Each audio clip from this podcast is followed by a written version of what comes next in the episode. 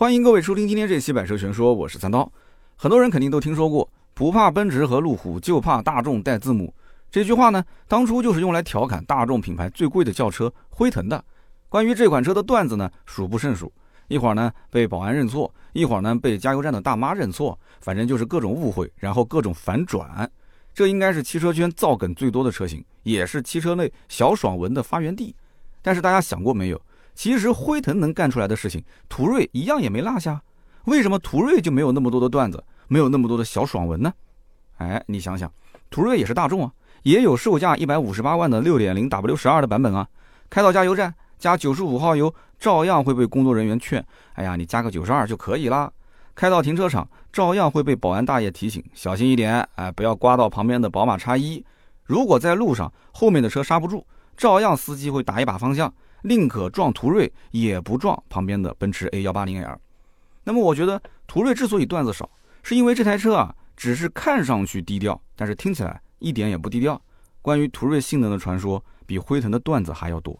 比方说，二零零五年登上了海拔六千零八十米的世界最高活火山奥霍斯德尔萨拉多火山；二零零六年拖动一百五十五吨的波音七四七获得世界纪录；然后达喀尔拉力赛三连冠、环球跨洲旅行等等。一代和二代的途锐其实很会搞事情的，现在是第三代的途锐啊，那我估计呢，摩拳擦掌已经很久了，不知道还会整出一点什么刺激的挑战出来啊。其实很多人对于德系车的印象都是从大众这个品牌而来的，早年的大众就是造车的标杆。我零六年刚入 4S 店做销售的时候，大众的培训老师非常自豪的跟我们说，咱们是激光焊接、双面镀锌钢板，还有钣金工艺啊，都是对手比不了的。当时的我其实对这些专业词汇啊一知半解啊，不是特别的懂。那主要是被这个培训老师的那种非常自信的情绪感染。那么从第二天开始，但凡啊有客户觉得说大众这个车子贵了，那我都要把这些专业词汇拿出来给他解释一遍。然后呢，我会非常自信的跟客户说啊，要不你出门再逛一逛，看一看别的品牌有没有咱们这个做工和品质。那么现在流行说什么什么是什么什么的天花板，那么国产大众一直其实走的是亲民路线。性价比呢，比以前应该说高了很多，而进口大众一直比较神秘，在很多城市，甚至有部分消费者从来都没有进过进口大众 4S 店的大门，大家甚至搞不太清楚，你说这进口大众到底卖的是哪些车？其实进口大众一直卖的都是大众的天花板车型。哎，这句话怎么理解呢？比方说大众轿车的天花板辉腾，大众 MPV 的天花板迈特威，大众性能车的天花板高尔夫 R。当然还有大众 SUV 的天花板途锐。那么虽然大众集团旗下还拥有众多的豪华品牌，比方说奥迪、保时捷、宾利、兰博基尼、布加迪等等，但是进口大众销售的车型，你可以看作是大众集团自己的亲儿子。很多车型都是集中了整个集团的精华，比方说大众版的宾利，那就是辉腾了；大众版的卡宴，那就是途锐了。进口大众的销量扛把子就是途锐车型。可能还会有很多网友因为途锐的这些低调梗，认为这车可能卖的不太好。实际上，今年国内中大型豪华 SUV 按照销量的排名，前三名是奔驰 GLE、宝马 X5 跟保时捷卡宴。那么排第四名的就是进口大众途锐，这个销量呢比奥迪的 Q7 跟沃尔沃的 XC90 都要高。这车之所以感觉身边不是很多，是因为身边即使有一台大众 SUV 路过，你也不会多看一眼。因为这个车太常见了，满大街都是大众 SUV，谁知道刚刚过去的那辆是途观 L、途昂、途锐，还是大众的其他的哪一款车？没办法，途锐车主太低调了。你要真把它认错成了途昂，那车主可能只是嘿嘿一笑，深藏功与名。哈，我们前面说到，不怕奔驰和路虎，就怕大众带字母，那指的是辉腾车型，因为辉腾车型的尾部啊，在大众 logo 下面有一行英文字母。其实这个段子不严谨。应该是不怕一汽和上汽，就怕尾标没翻译。尾标不带中文字的大众都不好惹。你想一想，大众途锐第一代，二零零三年引入国内市场，在那个年代，途锐是妥妥的富一代专属车型啊。那个时候顶配的途锐售价超过了一百万。就这么讲，二零零三年北京二环的房子也就才一平米啊，一万块钱上下，两百来万在北京可以买一套四合院。所以你可以想象，当年能花这么多钱去买途锐的人，绝对是非富即贵。而且当时它的定位也是偏硬派的越野车，虽然说没有像吉普的牧马人那么纯粹，但是它的越野性能也是能和陆巡、普拉多是一个级别的。什么炮弹坑啊、交叉轴啊，那都小菜一碟。第一代的途锐当年配备的可调悬挂系统和带锁止的 Hedix 多片离合器式中央差速器等等，就这些配置，可以说从那个时候起，途锐的定位就是在保证豪华驾驶体验的情况下，把越野性能发挥到极致的全地形 SUV。那么第二代的途锐啊，是在二零一零年发布的，大面积的镀铬前脸，比老款呢时尚了不少，也是街上能见度最高的一代。不过也是我个人觉得长相最普通的一代。但是第二代途锐的四驱系统做了一些变化。那么它的中央差速器由之前的 Hedix 中央差速器改为了奥迪 Quattro 常用的那个托森差速器，锁止形式也由之前的这种电控多片式离合器改为了由扭矩输出差自动控制的涡杆锁止。好处呢就是响应速度非常快，但是并非主动可控，所以它削弱了一些重度越野的能力，但是公路的操控性得到了一些提升。再然后呢，一转眼就到了现款第三代的途锐，二零一八年上市至今。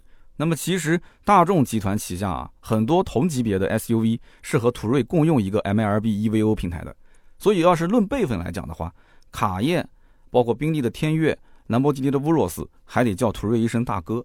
所以也有很多网友调侃说，这个 Q7 啊是途锐的商务版，卡宴是途锐的运动版，乌若斯是途锐的赛道版，天越是途锐的豪华版啊，或者说叫超豪版。就像很多人说，大众只有一款车啊，那就是高尔夫。拉高一点是什么车？拉长一点是什么车？拉宽一点是什么车？其他车型都是高尔夫的变种。那么途锐可以说是这些车型的一个老大哥了。当初第一代的途锐研发的时候，奥迪和保时捷就是和它共用的 PL71 平台。我们可以讲，前两代的途锐可以说非常的经典，也非常的耐看，尤其是一点五代的版本，那既保留了之前那种稳若泰山的大哥气质，而且还增加了很多镀铬件的装饰，让它跟上了时代的审美步伐。那四个圆形的后尾灯啊，也非常独特。改款之后还经过了熏黑，即使放到现在你去看的话，这个造型也非常耐看。所以每次在街上啊看到这台车从旁边经过，那我们都觉得说开车的这个车主啊啊他的实力深不可测。那么就像我们说的，第一代的途锐老车主啊，很多都是跑工程项目的大老板，开着这个车哎跑那种烂路再适合不过了。而且途锐这个车天生有一个 bug。就是懂的人非常懂啊，知道你很有实力。那不懂的人呢，他就以为是个破大众。你想想看，当这些老板底下的这些人啊，那些兄弟们看着自己老板开个大众，每天穿着也不讲究，那觉得老板就是个实在人啊，踏踏实实的搞个项目，非常低调的开个大众。那兄弟们就想啊，跟着这样的老板干肯定没问题啊，很实在是吧？至少比前几个开奔驰、路虎的老板靠谱多了。那么除了员工，我们再看那客户呢？甲方、乙方呢？哎，这些客户啊，看到老板开个大众，他也会觉得说这个老板应该很靠谱啊，很放心和他一起来做项目。那么再看现款途锐啊，现款途锐的外观相比前两代更加的现代，更加的精致，也不再是之前那种老大哥的形象了，它更像是一个偶尔秀一秀肌肉的青壮年。那么尤其是现款途锐，现在还多了一个耀黑套件，全车黑化的一个套件，确实很帅啊，黑色的前脸，黑色的轮圈，黑色的侧窗。甚至连外后视镜都是黑的，非常的有战斗气息。再加上那一款闷骚的蓝色，非常闷骚的蓝色，大家可以看一看。别说啊，还有几分奥迪 RS Q8 这种高性能 SUV 的范儿。那么我最近呢，也是和几个进口大众的销售啊聊了一下，途锐的消费群体也确实随着外观设计的变化而变化着，主要就是年轻化了嘛。就像我们刚才说的，第一代的途锐的车主都是老大哥啊，搞工程的居多。那么从第二代开始，途锐的车主。斯文了一些，哎，斯文了一些。民企的老板啊，公务员啊，大学老师啊，陆陆续续的都过来消费途锐了。那么到了现款的途锐，车主就变得更加年轻，更加的多元化。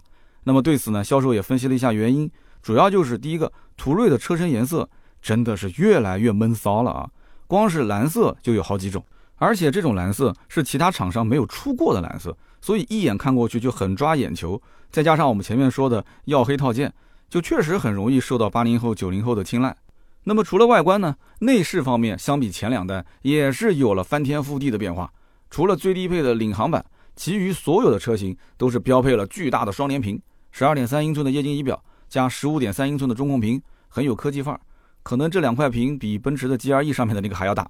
再加上三十色的氛围灯加持，晚上开起来，哎，就是个移动的小酒吧。哈，现在我终于知道为什么那么多人会买途锐。啊，不买 Q7，不买叉 C 九零。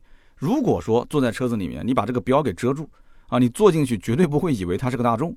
晚上灯光昏暗的情况下，你说谁能看得清方向盘上那个标？你看看中控的那几个大屏，我的天，那个整个氛围，你跟我说这是个奔驰，我都信。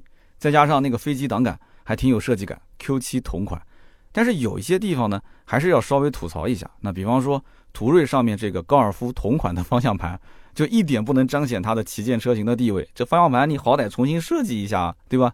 那你说它的内饰是大众旗下独一无二的，那为什么不顺带着设计一个更独特的方向盘呢？啊，更加有质感的方向盘，是不是？还有就是中控挡把这个附近，你一看就知道这是个大众车，你都不用拍其他的地方，你就拍一张这个照片，你发个朋友圈，别人就知道你买了一个大众。除此之外呢，就是途锐的后排啊，它中间的位置啊，隆起是比较高的啊，这一点呢虽然不是什么硬伤，但还是会影响后排的这个乘坐体验。那么接下来我们说说途锐的动力啊，这是很多人非常关心的，2.0T、3.0T 到底应该怎么买？现款途锐目前在国内一共是两款发动机，EA888 2.0T 和 EA839 3.0T 啊，我可以直接出结论啊，就是 3.0T 我个人三刀是更加推荐的。为什么我要给出这样的结论呢？跟大家展开来说一说，就是这一颗 EA839 引擎啊，它匹配 8AT 的变速箱，最大马力340匹，最大扭矩450牛米。放在这样一台二点二吨的车上，百公里加速能跑进五秒俱乐部啊，大概在五点九秒零百加速。那么除此之外，Q7 和卡宴跟它用的是一模一样的动力总成，这一定要记住了，一模一样的动力总成，而且还有奥迪的 S4、S5 用的也是同款的引擎，只不过调教不一样。所以你要熟知奥迪的 S4、S5 的听友应该知道，这一款 EA839 的引擎改装潜力非常巨大。就像奥迪的 S 四原厂三百五十四马力是吧？百公里加速四点七，非常轻松，刷个一阶就可以提升八十多匹，达到了四百四十匹。这还只是刷了一个程序，还没有动任何硬件的情况之下。那如果说你再换个进排气，再配合一个二阶的程序，五百多匹也不在话下。所以说，途锐三点零 T 版本是非常推荐的，它是有着这种性能车的底子啊，这么讲一点都不过分。虽然说途锐的动力很强。但是它开起来其实非常舒服啊，尤其是隔音。我试驾的时候是在闹市区，在车外各种喇叭嘈杂声，有的时候呢，啊，你坐在车内如果开着窗户你是受不了的。但是坐进车内，关上门，关上窗，就在那一刻，我们会瞬间明白一个道理：为什么途锐售价六七十万还要挂着一个大众的标？因为这些钱都花在了你看不见的地方，就整个车内的静谧性很好。当我们把车开起来的时候，你又会发现自适应空气悬挂的存在，也会进一步提升整体的滤震性和它的驾驶质感。所以你对比什么卡宴 Q7，绝对可以说是平分秋色。那么可以讲，途锐很好的平衡了越野和城市路况啊这两者之间的一个关系。比它越野性能好的城市里的代步车没它舒服，城市里的代步车比它舒服的呢又没它有越野的性能。所以很多车花一样的价格买到的是什么？可能就是一个 logo 啊，一个标，一个壳子，一个面子。那么就像途锐这种 3.0T 锐享，它的价格能买到什么？能买到 2.0T 的保时捷的 Macan。但是 Macan 除了牌子比它牛以外，其他还有什么比它好的地方？啊，你品，你细品。那么接下来呢，我们再说一说途锐的配置啊，因为途锐的配置也是它的强项。那么目前呢，国内在售的是第三代途锐，除了一款插混的 eHybrid 之外，其他的四款配置呢啊都是燃油版的，2.0T 的领航和锐尚。3.0T 的锐享和锐尊，那么首先我们来说一说 2.0T 的版本，入门级呢是领航版五十九万一千八，再高一些的配置呢是锐尚版六十二万九千八，它呢是配了一套 R9 的运动包围，拿到配置表，我当时有点不敢相信，空气悬挂竟然是途锐的标配，也就是说，如果我们只想要买一个偏越野的车辆啊，城市道路开的也挺舒服的，那就买一个途锐的最低配就好，就是这个内饰呢稍微有点拉胯。没有双联屏之后的内饰，就像是卸了妆的网红。不过它呢，该有的越野模式调节、底盘升高降低，这些都是标配。同时呢，途锐的四驱，它的中央锁止是托森差速器，这个名字是不是听起来很熟悉啊？没错啊，就是我们刚刚前面说的，奥迪之前的夸球用的就是这样的一个托森差速器。所以你不要小瞧途锐，有可能途锐才是真奥迪。这是很多人说的，途锐才是真奥迪啊。所以买途锐至少要买到 2.0T 的次低配，也就是 2.0T 高配。那么62万九千八的锐尚版，这个也是比较值得入手的。两块巨大的双联屏才是途锐内饰的一个精髓所在。你如果不选，那就是浪费了新途锐内饰设计师的一番心血。那么言归正传啊，虽然说价格上是贵了大概三万八，但是这一定是值得的，因为只有有这一套内饰设计，才能凸显途锐是大众这个品牌最高级 SUV 的一个地位。那么我们再看看 3.0T 的版本啊，它只有中配和高配两个配置，中配呢是锐享版，七十一万八千八，那分别是经典套装和耀黑套装；顶配呢是锐尊版，八十二万一千八，主销的其实还是锐享版啊，3.0T 的一个中配车型。那么这个版本呢，相比于2.0的锐尚，它是多了一颗 3.0T 的发动机，再加上 L2 级的驾驶辅助系统，三百六十度的全景影像，还有285杠45的二十寸轮圈等等。大家不要觉得说途锐 3.0T 比 2.0T 价格好像说贵了十万块钱，那买的人一定是少了啊，性价比不是很高。其实 3.0T 版本的途锐与 2.0T 版本啊，销售情况接近是一半一半。而如果有人问我说，哎，三刀你该怎么选啊？那其实我是强烈建议直接上 3.0T 啊，入门版的七十一万八千八都可以啊。买这个车动力就像存款，买起来就备足了，备足了就可以玩起来爽，对不对？你想一想，这车子你要是发动机、动力总成这一块跟卡宴是一样的，跟 Q 七是一样的，甚至跟奥迪的 S 四、S 五这些性能车都是一样的。你即使后期不改装，这个版本的配置，我觉得也是足足够你去玩了啊！EA 八三九的发动机真的是非常非常强大，所以我觉得 3.0T 是最值得购买的一个配置。那么我们接着说一说途锐的竞品。那么除了产品力本身，价格方面也是途锐的一大优势。那么主销的 2.0T 的锐尚版，指导价六十二万九千八，现在的优惠呢，基本在八九万上下啊，这个优惠应该讲还是非常多的。裸车五十四万，上路六十万出头。那么这个价格呢，并没有比 BBA 的中型 SUV 高出多少。那不管是宝马的 X3，还是奔驰的 GRC，高配的落地价都在五十多万。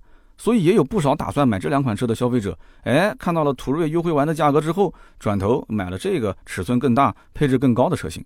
那么再看途锐 3.0T 的主销车型，它是71.88万的锐享，现在呢优惠完大概64万左右，落地呢在71万左右。说白了就是指导价就是落地价。那你要知道，一台 3.0T 的奥迪 A6 Allroad，如果要选装到途锐的这个配置的话，光裸车价就要接近小八十万了。所以说啊，真的是你不对比，你就不知道途锐的配置到底有多高。那么同级别的奥迪 Q7、宝马 X5、奔驰 GLE。也只能买到 2.0T 的版本啊，就八十万这个预算，2.0T 的版本，无论是配置还是动力方面，其实都没得比。那么如果说再换成保时捷的卡宴呢，可以这么说啊，途锐 3.0T 锐享这个配置，你加上目前这个行情，你去配一个卡宴同款配置的这个车型，没一百五十万，你根本别想开走。所以真正能跟它抗衡的，我觉得也就是像什么沃尔沃 XC90 啊，林肯的飞行家，路虎的发现五，就这一类的车。你去跟它比啊，价格啊各方面可能还有一些优势，但是叉 C 九零全系二点零 T，而且目前来讲还有了一个换壳车型领克零九，这个车型的出现应该说对于领克、对于吉利都是好事，但是对于沃尔沃并不是一个好消息啊。林肯的飞行家呢，目前是国产，由长安林肯来生产。倒不是说国产怎么样啊，但是这个级别的很多车主，他们心里面会有一个执念，就是我已经花了这么多的钱了，还是想买一个进口车。然后听到了长安这两个字，很多人确实是会很纠结，很纠结。那么路虎的发现五也是一样，没有了当初发现四的方盒子造型，就感觉好像失去了灵魂。再加上越野车标配干粗活，还有就是非承载式车身也没了。现在呢，发现五在很多人的眼里，好像变得也不是那么的纯粹了。所以总结来讲啊，途锐是一款什么样的车呢？我觉得途锐就是一款不了解它的人根本不会去看它，了解它的人呢肯定会比一圈其他的车型，然后一个一个 PK 掉，最后呢绕了一圈回来还是看途锐。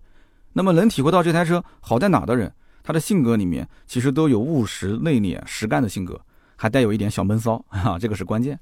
有些人呢单凭途锐两个字，其实已经不会动摇去买其他车了，因为这个车的调性跟自己非常相符。而如果从产品力的角度来看，就无论是哪个配置啊，途锐现在结合市场上的优惠都很具性价比。2.0T 版本的途锐可以去打一些像奔驰 GLC、宝马 X3 这种车型，3.0T 版本的途锐那就更不用说了，性价比碾压 BBA。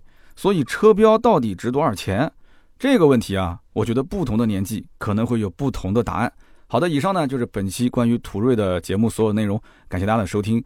那么我相信啊，今天这期节目听完之后，很多一些朋友也对这个车会很感兴趣，或者说大家正好在看这个车，也会有些问题，欢迎在我们的评论区一起来交流，一起来讨论，转发和留言呢都是对我最大的支持。那么在我们的评论区也会抽取十位赠送我们百车全说定制版的帽子一顶。那么在此呢，也是祝各位好运。如果想了解更多的原创内容，大家可以关注我们的公众号“百车全说”。今天这期节目就到这里，我们下一期接着聊，拜拜。